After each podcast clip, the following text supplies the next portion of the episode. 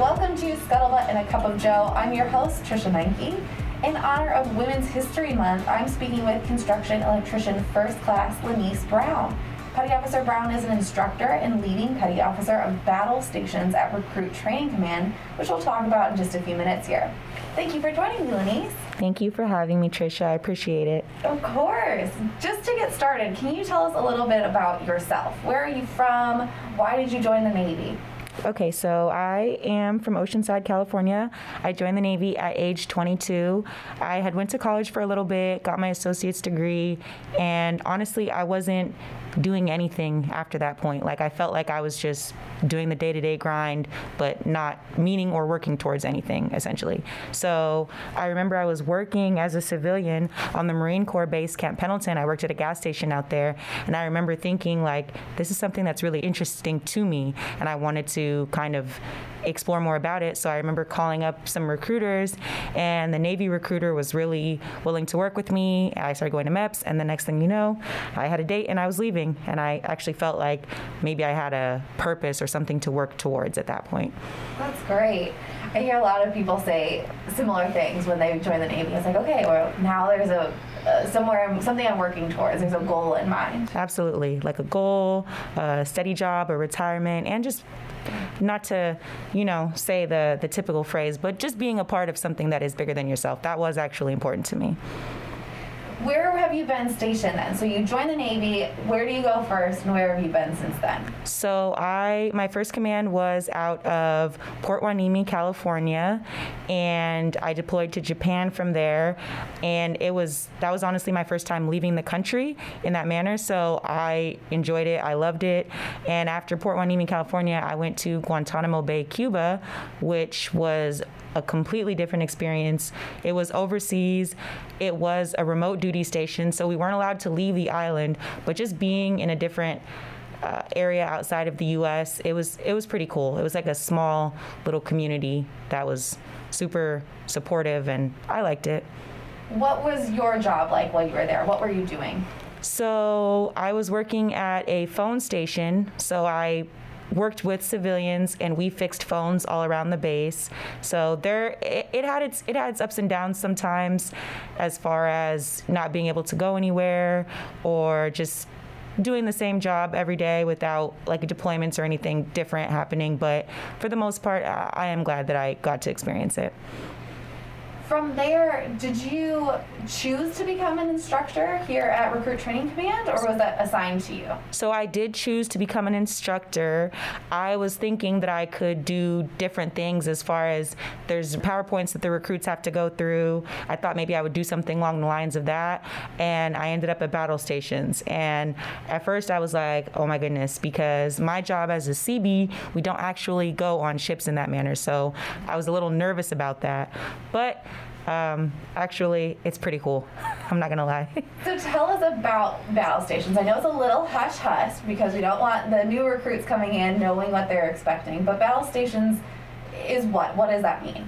So battle stations is their comprehensive final exam, essentially. So they come through, they get training, and then battle stations is where they prove to us that they're ready to go be sailors in the fleet. And that's what we're evaluating them on all night. So it's no more of us training them at that point. At that point, they're showing us everything that they've learned.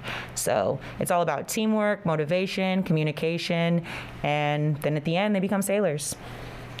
So what does a typical day look like? Are you doing this every single day? So battle stations runs between 3 to 5 nights a week. And when I'm an instructor running through the night, it is quite a long night. The recruits are there for about 12 hours. Obviously, as staff, we have to get there prior and stay a little bit after. But typically, we get the recruits on, and we just go through all the evolutions that we have. And yeah, can't say much more than that, but I know it's a tightly held secret. You want to make sure that the recruits have no idea what they're actually getting themselves into when they get to battle stations. But just to give us a little bit of an idea, what are some of the elements that they're being tested on? What kinds of what are those scenarios sort of assessing? So like I previously said, the main thing is teamwork and communication. There is not one sailor that can do the job by themselves. Like when you go on a ship, if you're like me, a CB on shore doing construction projects, you can't build a house by yourself. You can't sail a ship by yourself. So it's all about teamwork and getting out of that I mentality into the we mentality and communication. If you're not communicating with each other, things are not going to go the way that they should. So that's honestly what's being assessed. Aside from the training that they get in boot camp, you know, coming back again for them to perform, that really is the biggest factor. Can you work as a team and can you communicate with each other to get through these difficult scenarios? With battle stations, I've had an opportunity to actually tour battle stations before, and you utilize a lot of technology to make that happen. I don't think a lot of people realize that because we're here at Great Lakes, we're in the Midwest, there isn't an actual ship that we're working on, that you're testing these sailors on. So what is that made up of? What does that look like when they walk in? It looks like a ship, honestly. So it does have the real feel that you would if you're on a real ship. So when people do go to a real ship, because I have stepped foot on a real ship before, and there is a slight difference, but for the recruits coming through trying to become sailors, it's as close as they're gonna get all through boot camp. And there is a lot of technology involved, a lot of realism involved to make everything seem as realistic as possible. And when they're getting facilitated, that's very real as well. The grading that they have to go through. So it's one of those things where we know it's not a real ship in the ocean sailing, but we take it seriously, and we as the facilitators, we act like it is as well, so that they get in the mindset that this stuff could actually happen, and you need to be prepared. How do you get yourself in that mindset to facilitate it in a way that feels very real for the recruits? So at that point, it's about dedication to the mission and to the job. So we as the facilitators, the recruits aren't going to take it seriously if we're not taking it seriously. So, and that goes for anything that you do anywhere. That goes for the RDCs that are initially training them. That goes for when you go to a ship, like when they actually get assigned somewhere after boot camp and they have a mission to execute, when they're doing drills on the ship, you know, for things that might actually occur. If you're not practicing like you're actually going to play, that can come from when they do sports in high school. When you're practicing, you're actually giving it your effort, like you're doing the real thing. So when the real thing comes, you're ready. So if we're not doing that, then they might not understand the significance of the stuff that's happening. So we definitely make sure to give it our all when we're doing that. Yeah, and they need that. They need you to do that for them. I imagine it can be a very emotional night for some people. For some of them it is. At the end, when they graduate and get to, you know, understand that they're now sailors, some of them might shed a few tears or have that emotional moment. But I mean, that's rightfully earned. It's a big deal to decide to transition from a civilian to a sailor, and then knowing, hey, you did it, you made it, and your family, friends, loved ones are proud of you. That's a big moment for a lot of people. Yeah, I can only imagine. We are chatting today in honor of Women's History Month. So do you see a large number of female recruits coming through? So there is a lot of female recruits that are coming through, and I love to see it. I love to see anybody, honestly, that comes through to make that decision to become a sailor. But I do think it is important to make the Navy as diverse as possible, and females are a big contributing factor. Me personally, I was in the Navy for 2.5 years before I saw a female that was a Master Chief for the first time. So, and it was Fleet Master Chief Feldo, and she had come to speak at my first duty station. She came to, and we had the auditorium that we had to go, and it was like an all hands call, and she came and she spoke to us, and it was honestly like, wow, like that's crazy. I've been in the Navy this long, and I had seen some female chiefs. I think I had seen 1 or 2 female senior chiefs, but the CBs was a small community anyways, and so I just didn't see them like that. I didn't see female Master Chiefs like that, and that was a big deal to me. It's definitely been a slow march towards equality for women in the military in general. Just for our listeners' sake, I do want to let everybody know that women have actually served in the Navy since 1908. That was when the first female nurses came aboard. But it's taken a long time to get everything open to both male and female sailors. It was only in 1994 that women were first allowed to serve aboard combat ships, and even more recently, it was only in 2015 that special warfare positions were open to women. Just last year, in 2021, the first woman successfully completed the Navy's special warfare training. So it's been a long process to get all rates open, all positions open to women. But if we look specifically at RTC, where you work now, it was actually in 1994 that RTC first began training both men and women in integrated companies. With all of that history in mind, what does it mean to you to be a female instructor at RTC today? I think it's very important, especially for the recruits coming through, to see females in instructor and leadership type positions. It's very important. Boot camp is literally the first impression that these sailors will have of the Navy. And there's a lot of men who may not be used to seeing women in leadership positions. There's a lot of women who may not be used to seeing women in leadership positions. So when we have that presence here at RTC, then it, you know, they can see it and they know that we're out there, and it's actually a good learning curve for a lot of them who may not be used to it, just being honest. And so I think it's very, very important along the way, not just boot camp, but boot camp, A school, their commands. It's very important that everywhere they go, there are actively women in those leadership positions, like, so that they can see that. Have you personally, in your career, faced any challenges as a female, especially in a leadership position? Absolutely. So CBs, we do construction.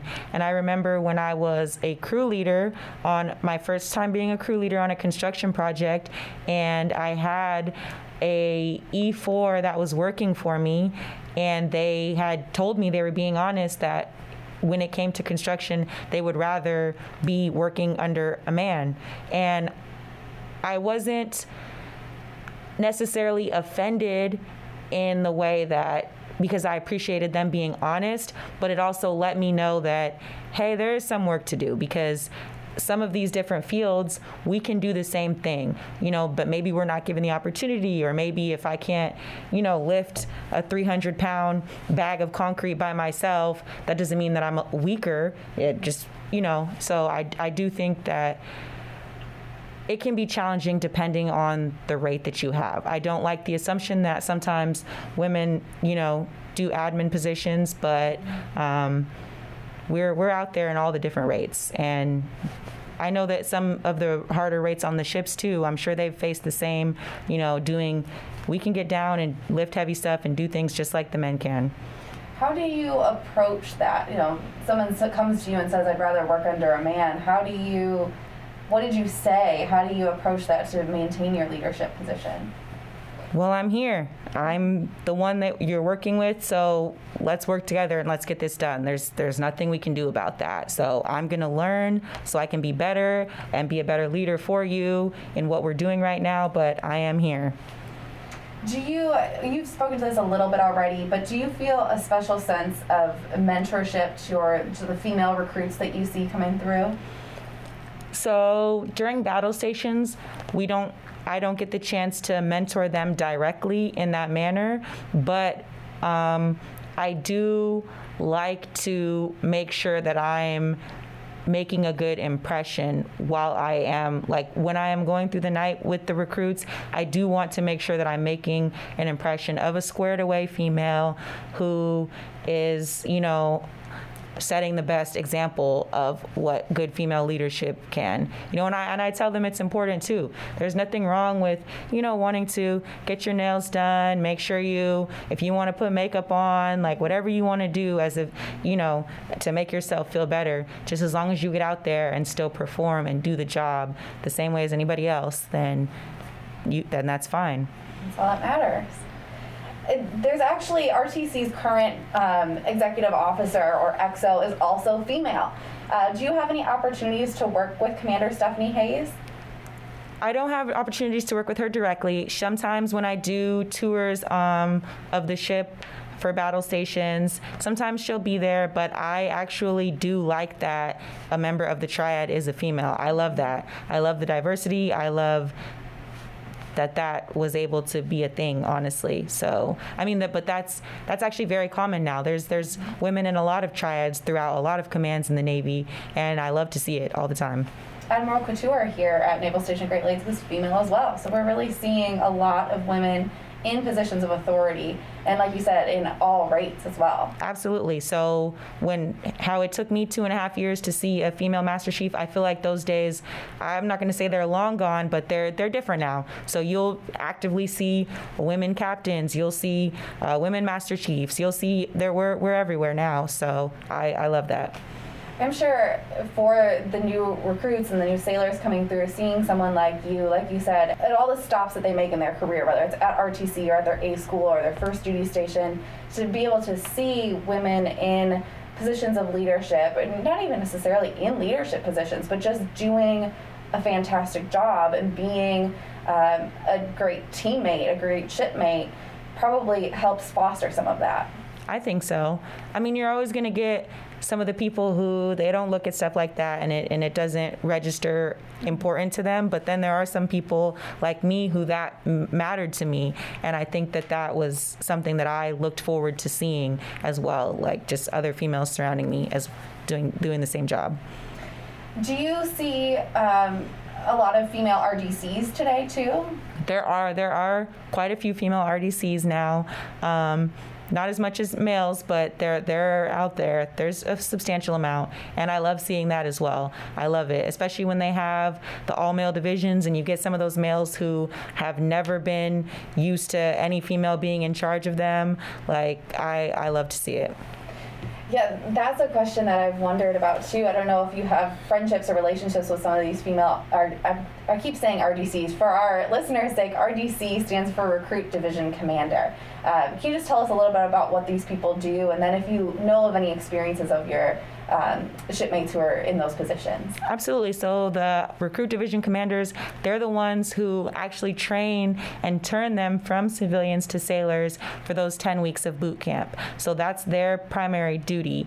And I do have friends that are on the RDC side, and they do tell me that sometimes you will get those recruits that are from different areas through no faults of their own. You know, you can't choose where you grow up, where you're born, you know, what your family teaches you. So a lot of them have not been used to seeing any type of diversity outside of what they're used to and where they're from. And so when they get here, it is an adjustment for some of them. I have had some of my female RDCs that are friends tell me they do have recruits that it's hard for them to adjust to listening and taking orders from a female, but what else are you going to do? Like, that's the person in charge of you, and that's what you have to do. And then that's not going to stop there, because now we do have a large presence in the Navy, so that's not going to be the first and last female you have to listen to. So that's something that they have to break out of.